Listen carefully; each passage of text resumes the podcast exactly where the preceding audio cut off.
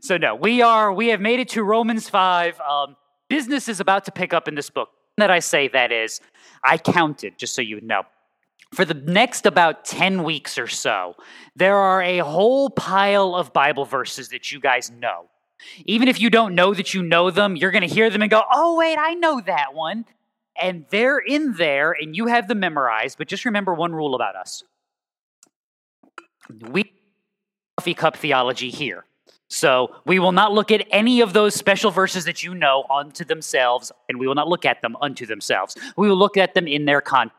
Okay, and I will joyfully ignore them individually and look at them in context just for fun. So, mm. um, the second thing that I have to warn you about is the next, like I said, two probably two and a half months. There are some of people's most beloved Bible verses. So I'm going to prep you now. Prepare to be disappointed. And I'm serious about that because we're not going to just be like, here's everybody's favorite verse. We're just going to hammer this one for the whole day. No, no. We're going to look at the whole passage and it's going to serve its, its supporting function like every other verse does in Scripture. And we're going to take a whole meaning and try to apply it. You will be okay, mostly. I will be okay, and we will get through this together. Does that sound good? but as you get into that, you are going to have to deal with the, well, no, I wanted to spend more time on my favorite. It's just not going to happen. Sorry. Just, you've been warned ahead of time. Now you know. With that said, this is also the beginning, what I'm basically for referring to as the nuts and bolts of things. So Paul has laid down that foundation of salvation by grace through faith. He's going to allude back to it about 800 more times, but it, the foundation has been laid down. But now it's time to flesh out the ideas, to make it make sense for you. Because this is what Romans is trying to do. I've always joked like one of the verses that everybody has memorized is Romans 1 and 2. And always and people always forget that that renewing of your mind verse starts with a therefore. And the therefore is the first 11 chapters of Romans. If you don't get the first 11 chapters of Romans, you don't understand how this renewing of mind makes sense. And that's what Romans is going to do to you for really the whole book. You have to just kind of keep in mind where you are, what has been explained, and what has laid down. Because as I've told you before, from here until the end of the book, there's no real good spot to cut it, and we have completed that train of thought. Maybe somewhere around chapter 10, there's a couple of spots like that, but other than that, you are going to have to have some functional knowledge of what has come before. So if you are one of those people that goes, What did we do last week? Just go back during the week occasionally and just read a couple of chapters in Romans just to kind of stick it back in your brain so that we have some sort of working foundation when we get started. Sound good? Okay. You have been warned. Verse 1, let's dive in. Therefore, see what I mean? That's everything that's come before. You have been justified by faith. I'm sorry, if I could read in English would be so good. Therefore, having been justified by faith, we have peace with God. Now, we're going to pause right there because the therefore is that foundational stuff that Paul has laid out. He's already proven that you have been justified by faith. I'm not rehashing that because we've been doing it for a month. Just you'll have to go back and find those old ones. You will have to deal with that. But that second part, we have peace with God, that's more than kind of a big deal. That's a fulfillment of the promise of the incarnation, things like Luke 2. Glory to God in the highest, and on earth, peace among men with whom he is pleased. Because peace is definitely a big deal because um, go back to chapter 3. What's the state of humanity? We're just so awesome and good at life, aren't we? Yeah, we're chaotic and sinners, and that's the poison of asps and lying tongues and evil hearts and all of that good stuff. Those people should be getting wrath and judgment and the anger of God. But because of the work that Christ has accomplished and because that his people have received salvation by grace through faith, you don't have wrath and you don't have judgment and you don't have destruction. You have peace. What every human being has wanted since the beginning of time. If you don't believe me, talk to yourself five seconds after you get home from work. What do you want? I want to sit in my chair and I want it to be quiet. I don't care what you do for a living. If you worked with machinery, you just want the humming to stop. Because you know it's going to be 10 minutes of quiet in the house before the humming in your head actually goes away. It's like if you've been on a boat for any length of time, you've done this, and you go home and you're cooking dinner and you're like, stop doing that! Same thing, you get that hum. If you have to deal with people, you get home, what happens when the phone rings? no! suddenly you see it's a, suddenly it's a long toss competition. How far can I throw this thing? Yeah, if you're if you're a performer, imagine imagine going home and then like we're going to turn on the radio and listen to music. No, no, no, no, no. I just want peace. God says, I know. I provide that to my people because of the work that I have accomplished. This is what Paul summarizes in Ephesians 2. In Christ Jesus, you, who were formerly far off, that's Romans 3 you, have been brought near by the blood of Christ, that's Romans 4 you. For he himself is our peace, this is Romans 5 you, who made both groups into one and broke down the barrier of the dividing wall. So you've been ushered into the kingdom. You were not a people, but you are now a people. This is the work of Abraham receiving salvation before the act of circumcision, so that he would be the father of those who are born of the flesh and the father of those those who are born of faith. So Abraham is the father of both. That's what Ephesians is trying to summarize. That's what this whole thing is summarizing. So basically, there's your four chapters of Romans summarized right there in verse 1a. But more than that, we have peace with God through our Lord Jesus Christ because it's not like there's another way in, is there? I mean, you haven't found one yet. If you have, you have found a trapdoor or a thing that's not going to lead you to the right place. 1 Timothy 2. There is one God and one mediator between God and men, the man Christ Jesus, who gave himself as a ransom for all, the testimony given at the proper time. Colossians 1 says it this way It was the Father's good, good pleasure for all the fullness to dwell in him, and through him, talking about Jesus, to reconcile all things to himself, having made peace through the blood of the cross. Through him, I say, whether things on earth or things in heaven. This is the only way in. We're going to come back to this idea in just a second, so don't go far with it. This is the only means by which this could be accomplished. This is the work that God has done. Verse 2, because you notice that's a comma there.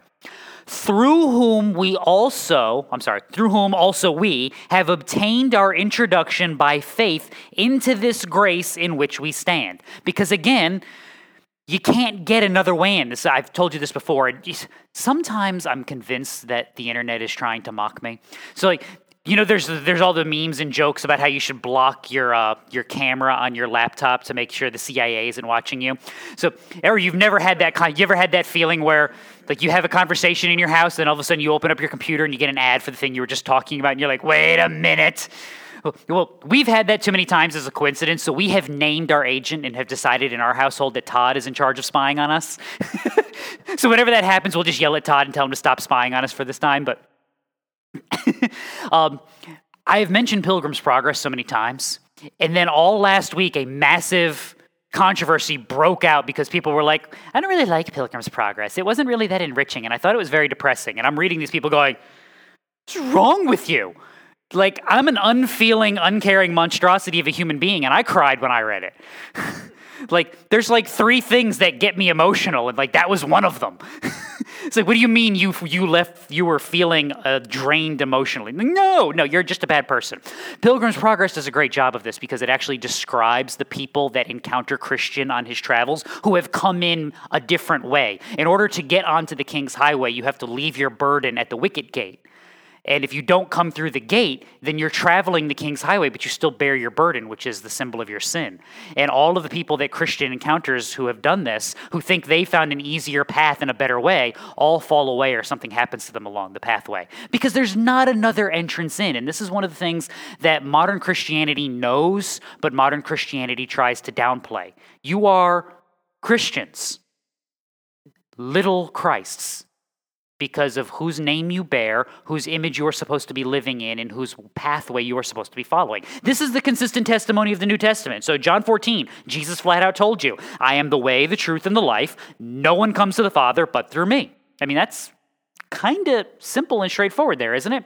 When Peter was arrested, brought before the Sanhedrin, told, Stop talking about Jesus.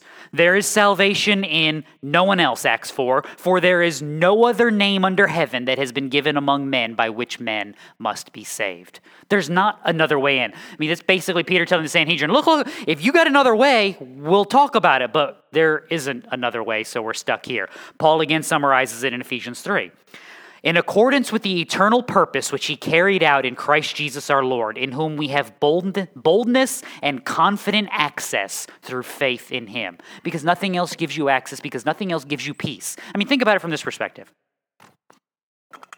Just assume you actually, you know, have read and studied and know everything you need to know about Genesis and who God is. You know, creator of the universe, the almighty, maker of worlds, destroyer of, you know, whatever he wants to, whenever he wants to, that type of thing. And imagine he's mad at you you want to go knock on his door? Like, you don't like going to your boss's office when they're mad at you. You want to go to God's office when he's mad at you? See, without Christ, you don't have peace. Wrath still abides.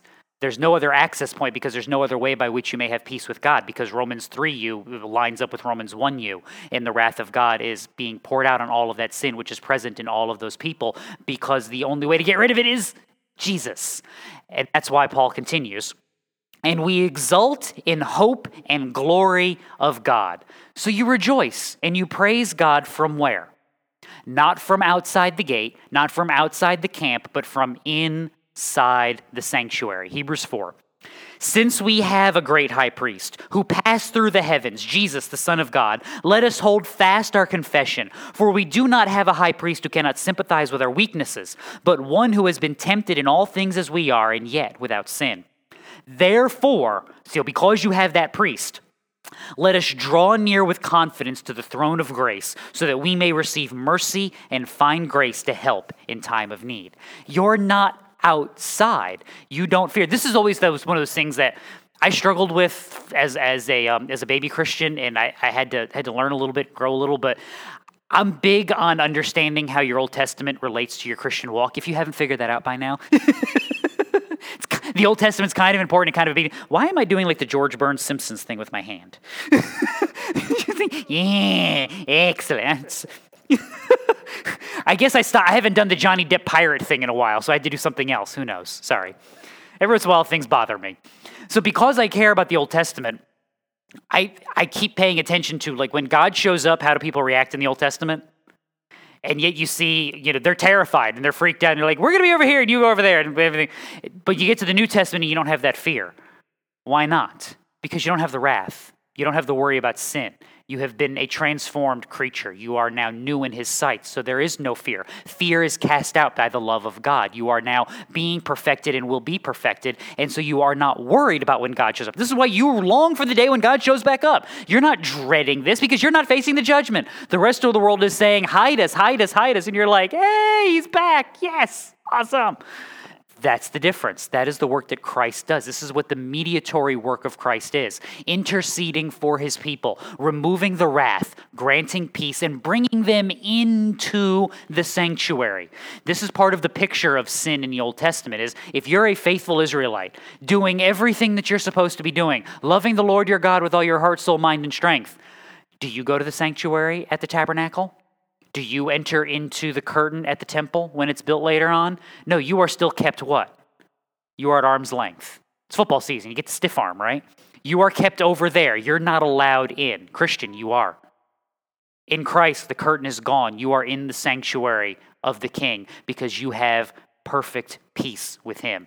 This is the joy that Christ gives to his people. This is the hope that Paul wants to make sure you catch. We've had lots of bad news. You got to have some really good news after a while, didn't you?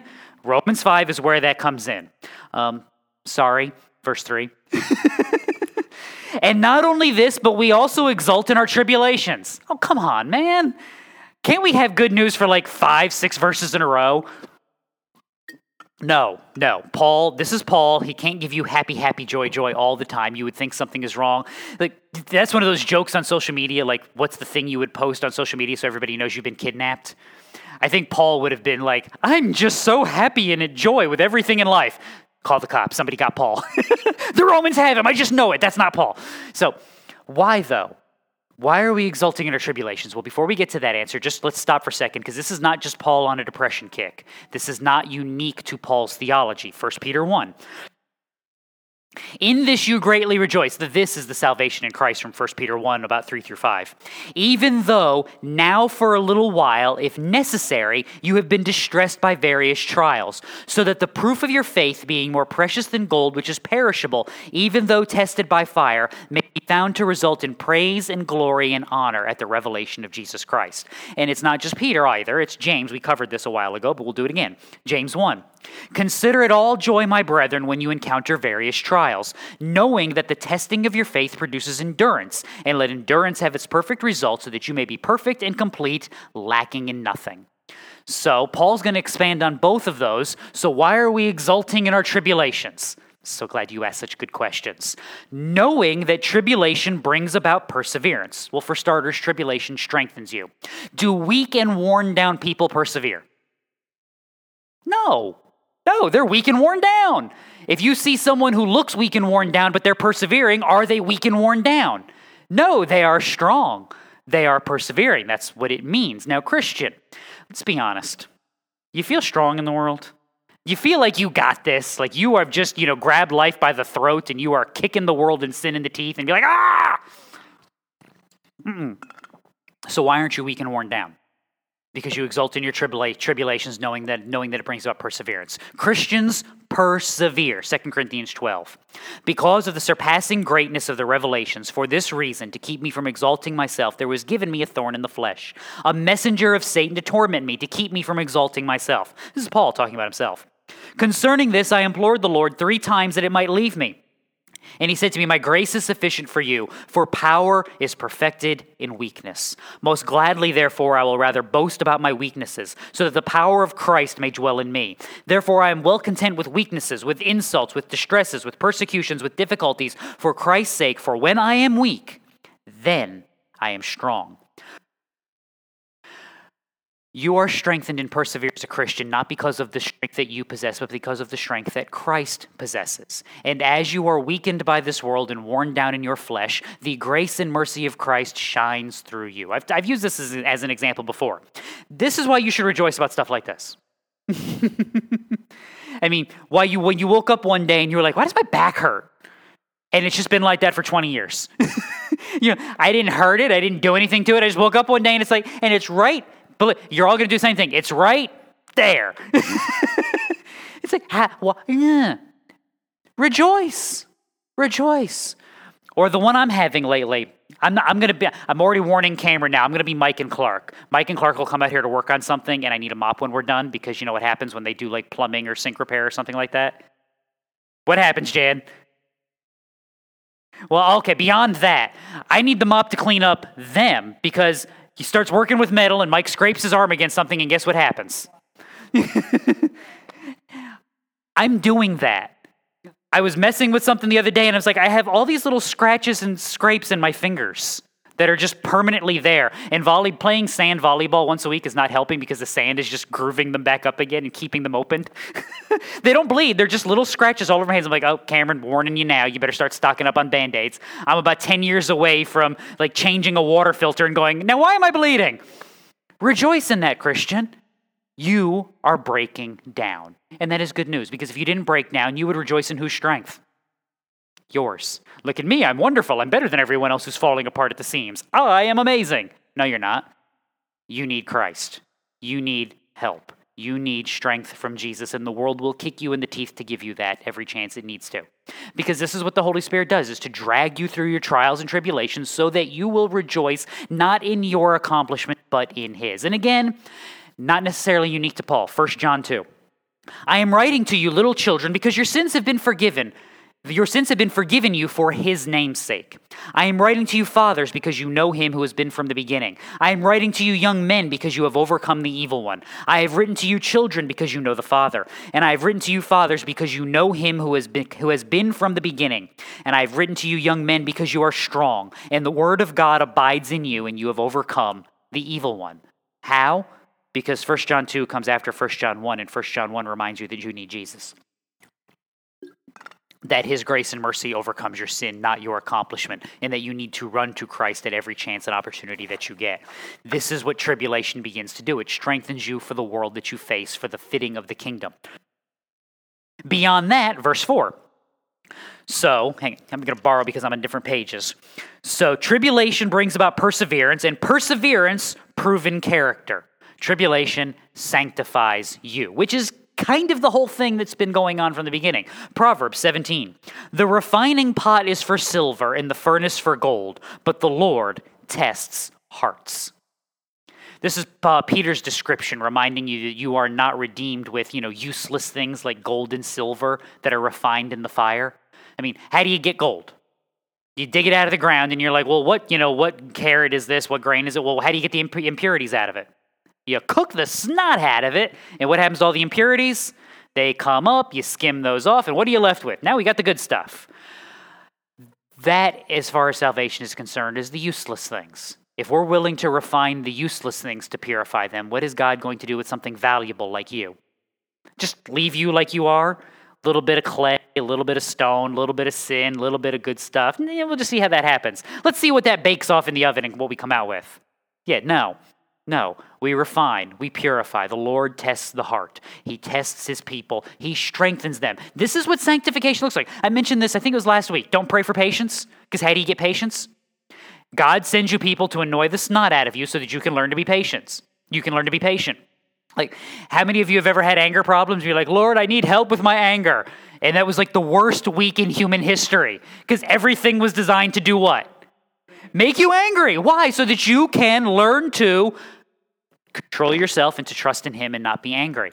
You know this is this is how life works. Whatever your fault is whatever your foible is whatever the thing is you're trying to overcome i'm sorry get ready to deal with that a lot because this is how it works. This is what character looks like. You dealing with things over time you leaning away from the world and into christ consistently over time why? Ephesians 4 summarizes it. As a result, talking about again how we walk, we are no longer to be children, tossed here and there by waves, carried about by every wind of doctrine, by the trickery of men, by craftiness and deceitful scheming.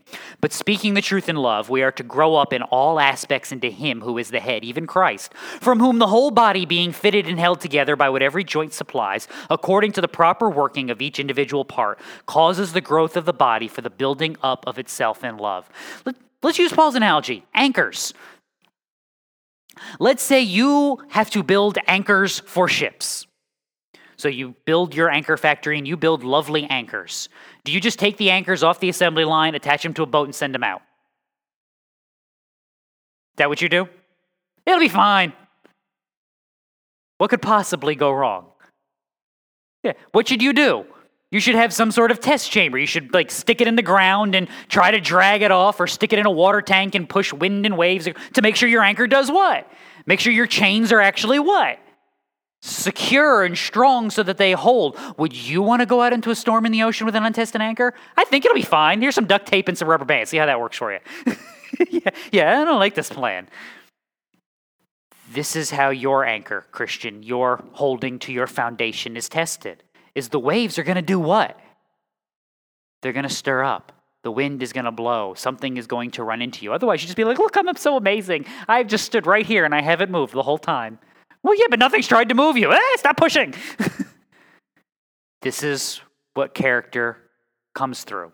It comes through difficulty. It comes through trials. It comes through your tribulation. This is why you exult in them. You celebrate them. Why? Again, just like the world isn't worried about its sin because it doesn't care, the world isn't worried about overcoming its faults because the world doesn't care about those either. The world doesn't worry about overcoming their sins because the world doesn't view them as sins. You look at this and go, I had a bad reaction. I indulged in the flesh. I did not trust in Christ. I went the wrong way. And the world goes, That's what I would have done. See, that's the problem. See, that's exactly the problem. I need to actually recognize where my power lies and where my faults are. I need to lie. I need to recognize what my idols are and lean into Christ. And as soon as you start saying that, you know Jesus says, "Yes." Guess what's going to happen next week? We're going to do this a second time and see what happens that time. This is how character is produced. And once character is there, proven character produces hope because tribulation focuses you. See, if this world was amazing, this is another example. We've talked about this a thousand times. If amazing, never gave you any difficulty, never gave you any tribulations, never gave you any struggles, and you were just perfect right into the end, what would you think is awesome besides you? This world. It's amazing. You reacted just like I did. Oh, of course I did. Look at how every, easy everything is, and it's wonderful. What have you been pruned from? What have, you, what have you been purified away from? What has been chiseled off of you? And the answer is nothing. Who do you trust in, and where is your hope found? Wrong places. Your eyes need to be lifted up away from the world, away from you, upon God. You need a hope beyond the things of this world. Because let's be honest, it's not like the world has done anything at all to try to get you to place its hopes down here. It would never do anything like that. I mean, this is one of those things that it seems like an overemphasis in our modern world, but it is a needed overemphasis in our modern world. We, we forget how good we've got it. I mean, you hear it?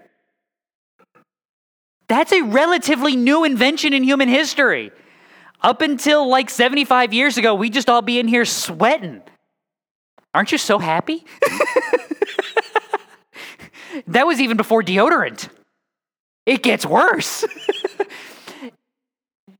and this would have been illegal. Remember, you got to get the sleeves and the buttons, and mm.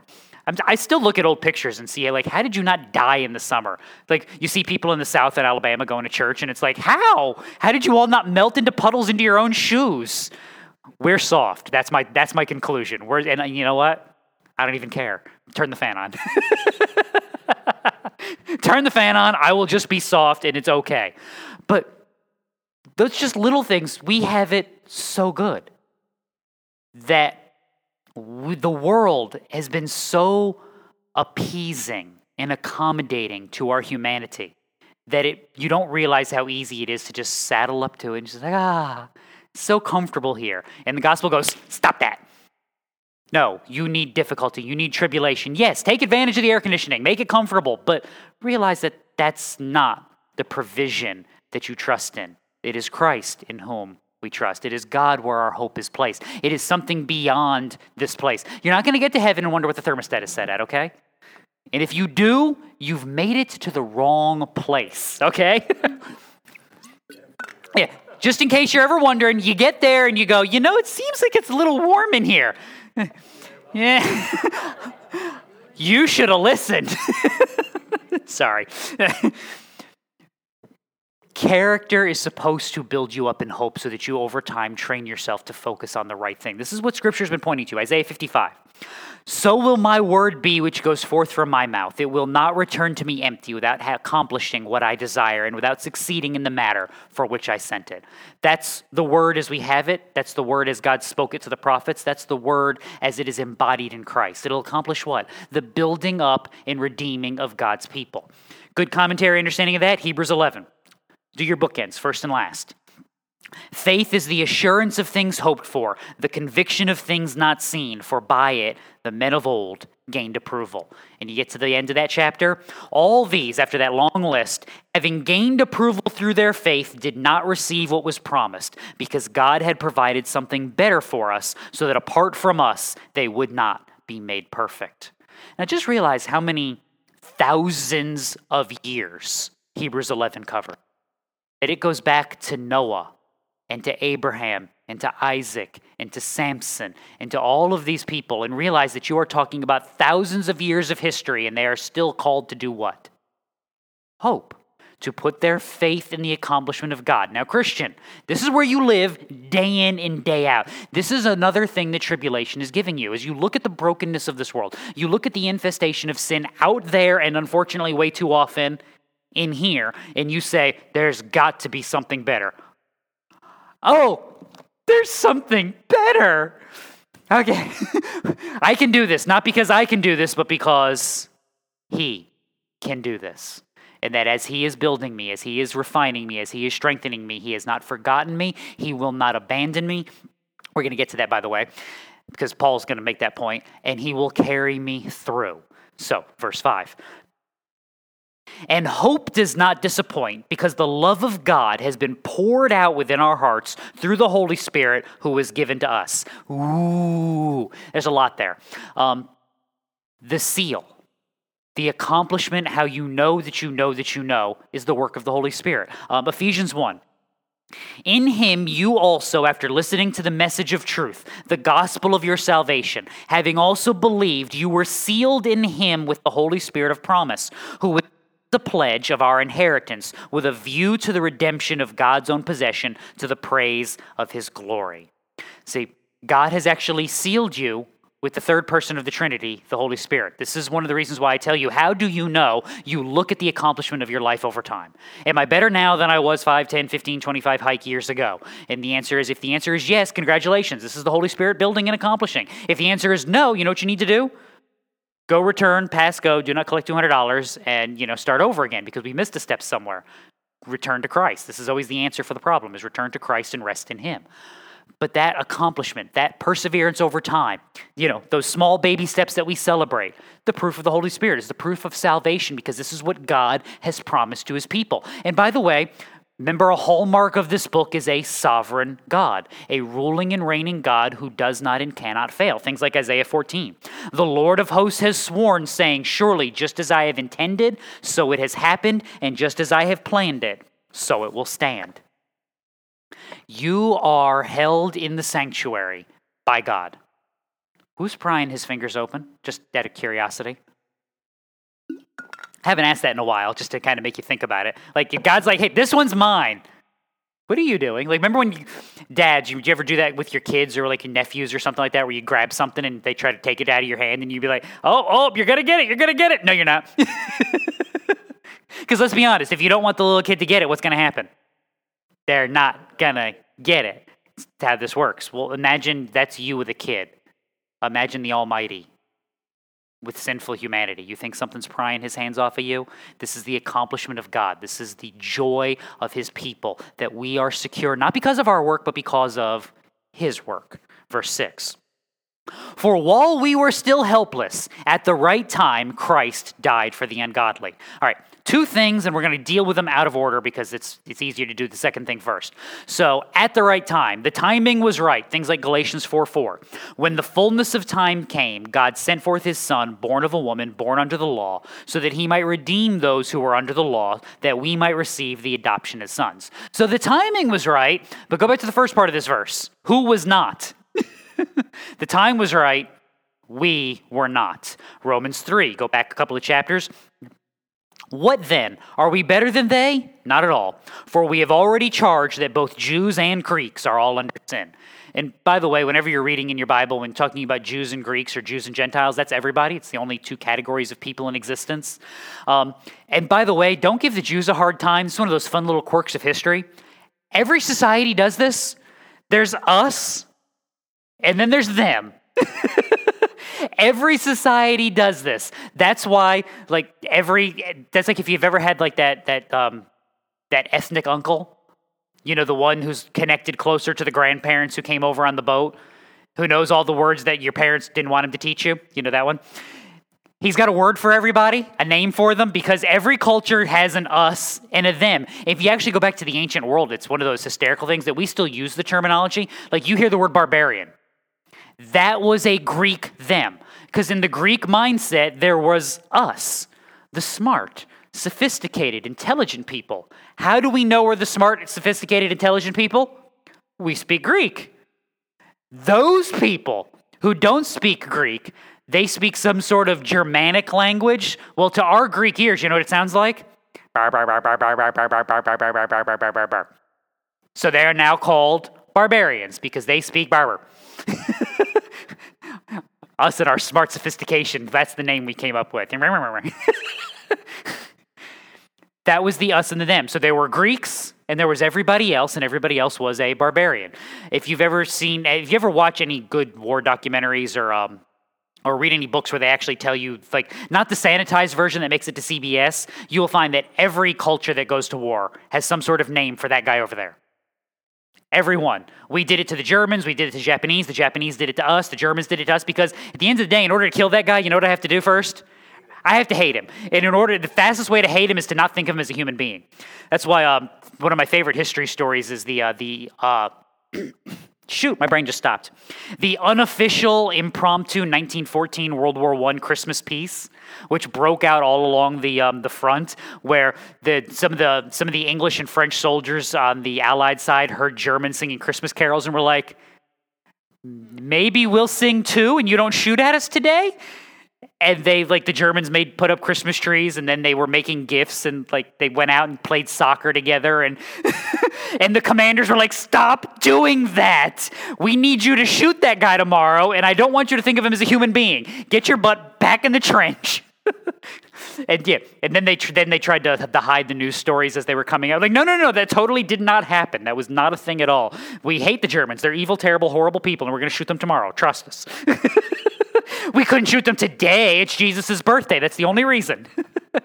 I mean, that was the mindset and the rationale because if we want you to hate them, we need to other them first. Every society does this because every society is built by what? Fallen, sinful humans.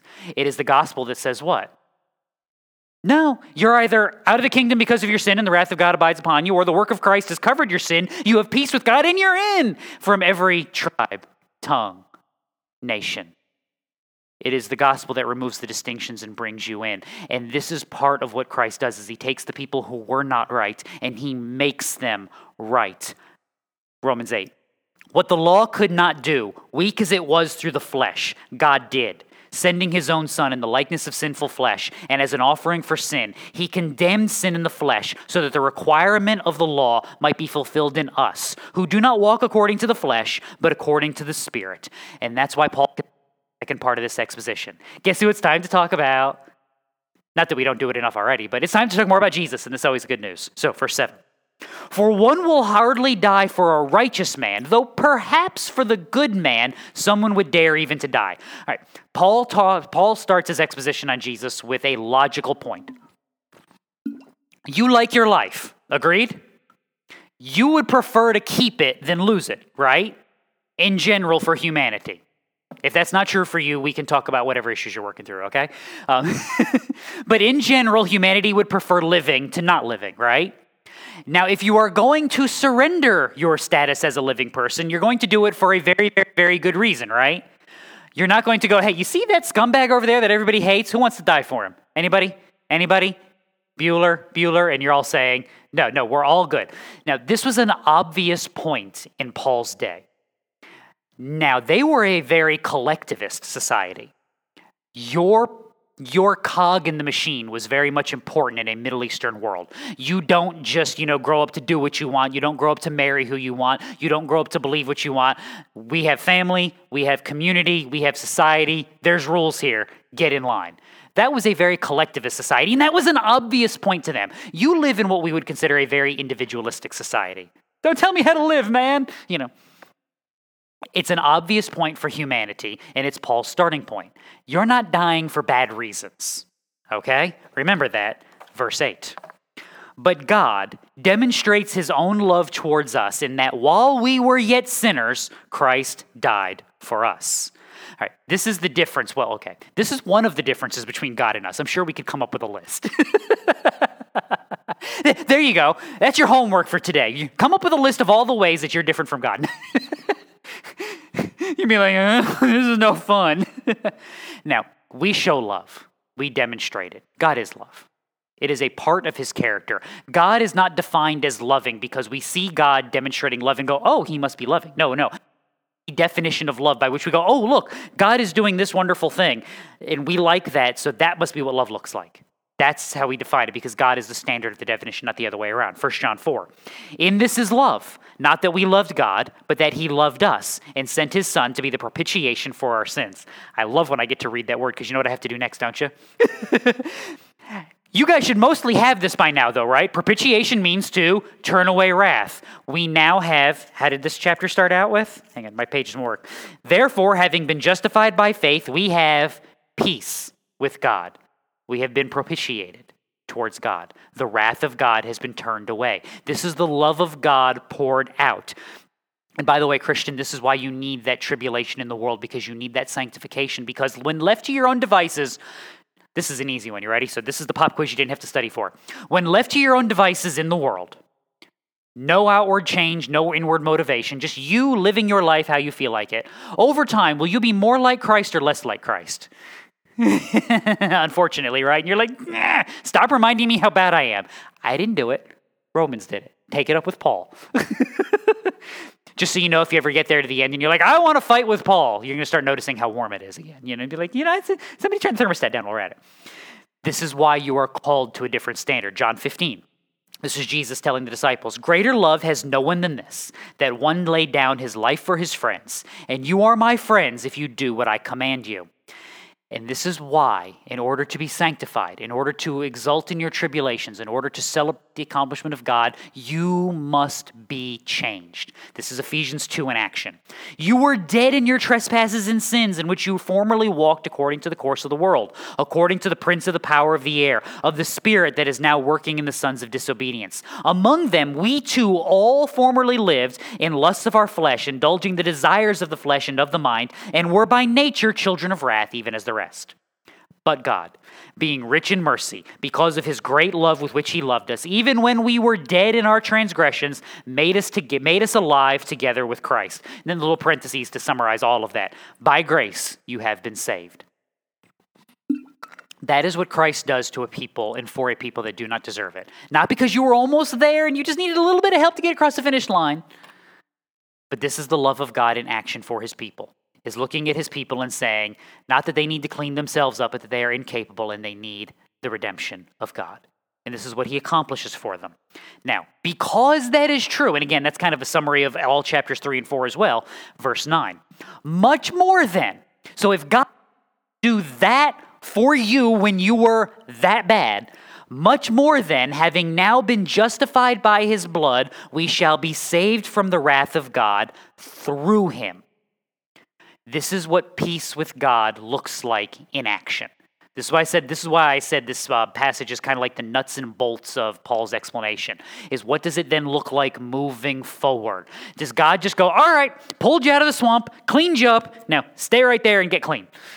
No, because what's going to happen next? The winds and the waves and the storms and the pushing and the all of that. And what do you need? I need an anchor, but I don't have a good anchor. Who has to give me a good anchor? How do I strengthen this anchor and how do I keep testing it and making sure it is good by continually running back to the God who has saved you? John 15. Abide in me, and I in you. As the branch cannot bear fruit of itself unless it abides in the vine, so neither can you unless you abide in me. I am the vine, you are the branches. He who abides in me, and I in him, he bears much fruit, for apart from me you can do nothing.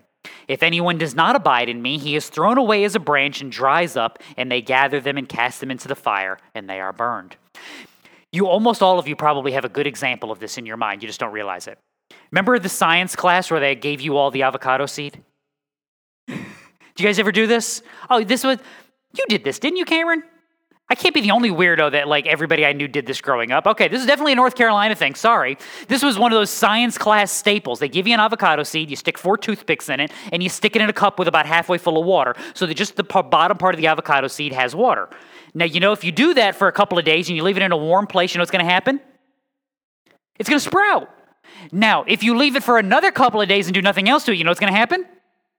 No, it's going to die because it doesn't have any soil and it doesn't have enough water and it doesn't have enough nutrients. You have to take it from the water and actually put it into some ground and then take care of it. And then, if you don't have the right soil and the right um, climate and the right atmosphere and all of that good stuff, you'll get a little bit of a vine tree type thing and then it'll die. And now, if you live in certain parts of like California or Florida and you get the weather right, you can actually get like a little tree.